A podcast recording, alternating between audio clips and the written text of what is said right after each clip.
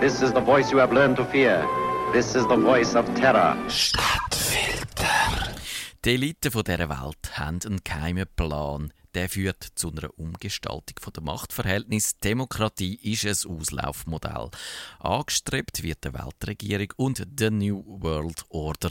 Das ist ja ein alter Hut. Heute müssen wir die Rolle der Medien beleuchten. Zeitungen, das Radio, aber vor allem das Fernsehen und das Kino sind korrumpiert. Redaktoren kommen ihre Instruktionen von den Geheimdienst über. In den Film- und Fernsehserien wird Propaganda eingeschmuggelt. Die Medien bringen die Bevölkerung auf subtile, aber wirksame Art in die richtige Stimmung. Sie verankern die Ideen in diesen Köpfen, wo die Mächtigen dort rein haben die Medien als Helfershelfer, das ist ein Element, wo in vielen Verschwörungstheorien auftritt. Zum Beispiel in der, wo es ums Impfen geht. Die radikalen Impfgegner, die sagen, dass Impfungen überflüssig sind und gefährlich obendrein und die lösen nämlich die Krankheiten aus, wo sie sollten bekämpfen. Die geheime Weltregierung will eine Bevölkerungsreduktion und darum spendet Bill Gates mit seiner Stiftung auch Milliarden für Malaria-Bekämpfung via Impfung. Weil, dass der Bill Gates als Milliardär zu der geheimen Weltregierung gehört, ist ja wohl völlig klar. Zum den Glauben von der dummen Bevölkerung, dass Simpfen eigentlich sinnvoll sei, zu stärken, gibt es Propaganda in Fernsehserien, die Science-Fiction-Serie Flash Forward hat bei ihren Zuschauern Kirnwäsche für Grippeimpfung veranstaltet. Seit der Science Kid hat seine Pro-Impf-Botschaft sogar auf kleine Kinder losgelassen.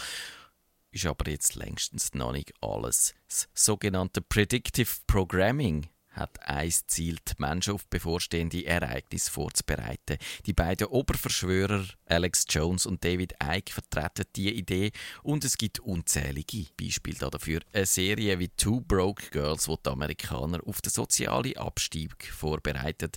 Der Film Robocop, wo die Militarisierung der Polizei in den Köpfen verankert. Und der Film Minority Report, der propagiert das Konzept von Pre-Crime. Da wird man allein für die Gedanken an ein Verbrechen bestraft, ohne dass man das Verbrechen überhaupt müsste ausüben und klar, in der neuen Weltordnung wird so ein Pre-Crime strafbar sein.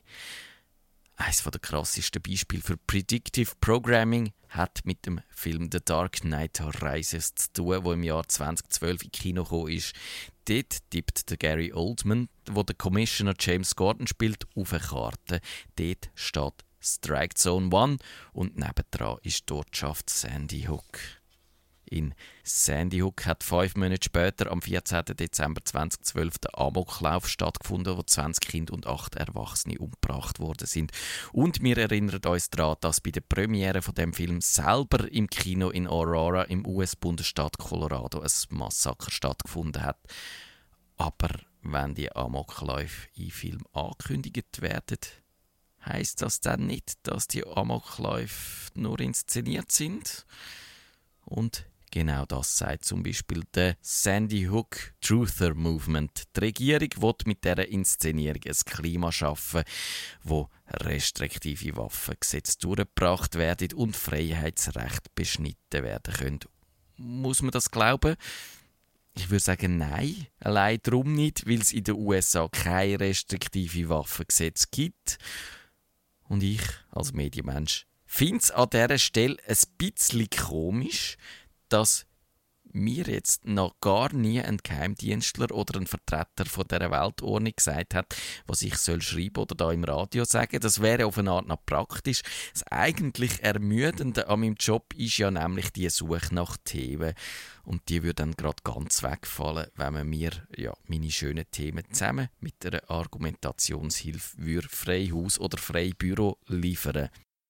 Wahr ist hingegen, dass man seit mehr als zehn Jahren im Journalismus spart wie blöd und dass es immer weniger Menschen gibt, die immer mit weniger Zeit mehr Output liefern müssen. Da bleibt manchmal etwa die ein bisschen etwas auf der Strecke. Sorgfalt, Ausgewogenheit, Unabhängigkeit, da greifen manche Journalisten dann manchmal auch zu diesen Informationen, wo ihnen so zufliegen. Das heißt, von PR-Agenturen zugetragen werden Und ob hinter so einer PR-Agentur die geheime Weltregierung steckt, hm, das weiß man dann nicht so genau. Und wenn ich dieser Verschwörungstheorie da müsste einen Namen geben, dann würde ich ihr ganz einfach Kapitalismus sagen.